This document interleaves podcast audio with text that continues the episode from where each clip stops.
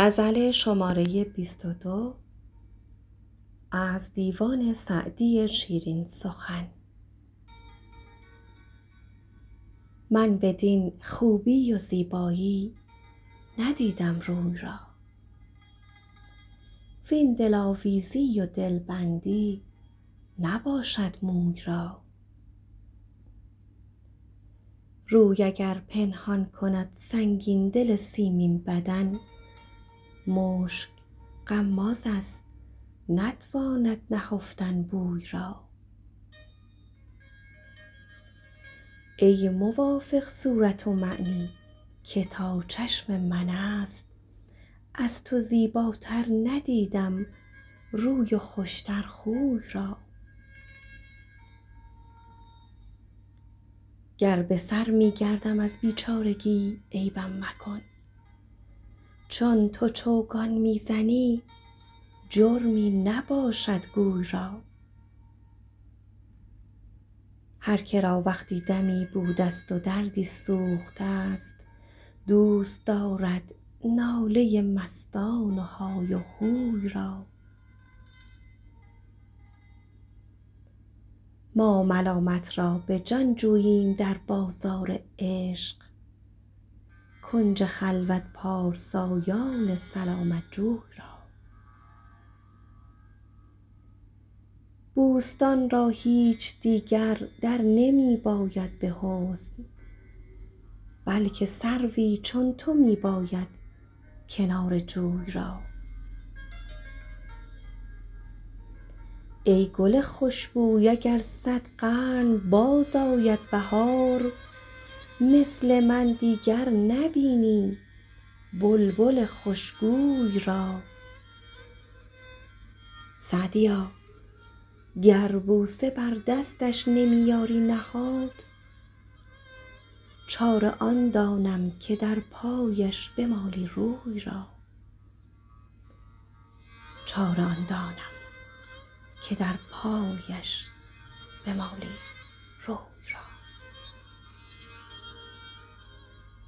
من بدین خوبی و زیبایی ندیدم روی را وین دلاویزی و دلبندی نباشد موی یعنی همچین حسنی کمیابه روی اگر پنهان کند سنگین دل سیمین بدن همیشه این تضاد بین سنگ و سیم در این شعرهای عاشقانه در این غزلهای عاشقانه وجود داره.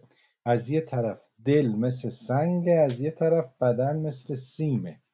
سپیدی اندام و از اون طرف سنگی یا سنگدلی معشوق. خب مشک به هر حال بو داره دیگه. مشک غماز بودن مشک یعنی که بوش پراکنده میشه. یعنی بوی مشک از وجود مشک خبر میده. حالا معشوق هم هر چقدر که سعی کنه که زیبایی های خودش رو بپوشونه آخرش زیبایی هاش رو عاشقان می‌بینن و دلبسته میشن. ای موافق صورت و معنی که تا چشم من است از تو زیباتر ندیدم. روی و خوشتر خوی نهایت زیبایی است دیگه. اوج زیبایی این که کسی هم از نظر ظاهر زیبا باشه هم صورت زیبا داشته باشه هم سیرت زیبا. این موافق صورت و معنی صورت میشه ظاهرش و معنی میشه اخلاق و رفتار. در بیت بعد خودش شاعر کاملا مشخص می‌کنه از تو زیباتر ندیدم. روی و خوشتر خوی رو. یعنی خوی برمیگرده به معنی و روی برمیگرده به صورت. گر به سر میگردم از بیچارگی عیبم مکن. حالت خودش رو در دست عشق معشوق. مثل گویی است که اسیر چوگانه. چون تو چوگان می‌زنی جرمی نباشد گوی را. و باز این حالات رو عاشق هست که می‌فهمه. هر که را. وقتی دمی بوده ست و دردی سوخته است. منظور درد عاشقی.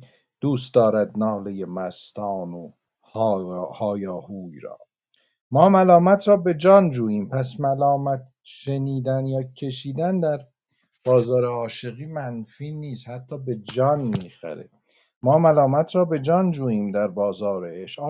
پارسایان برند به کنج خودشون دنبال آبرو باش. تضاد بین این دو شخصیت عاشق و پارسا. او فکر آبرو و حلال و حرام و اینجور چیزهای خودشه. عاشق بی بند و بار لاابالی خوندیم در دو غزل قبلتر. لاابالی وار میره سمت معشوق ما ملامت را.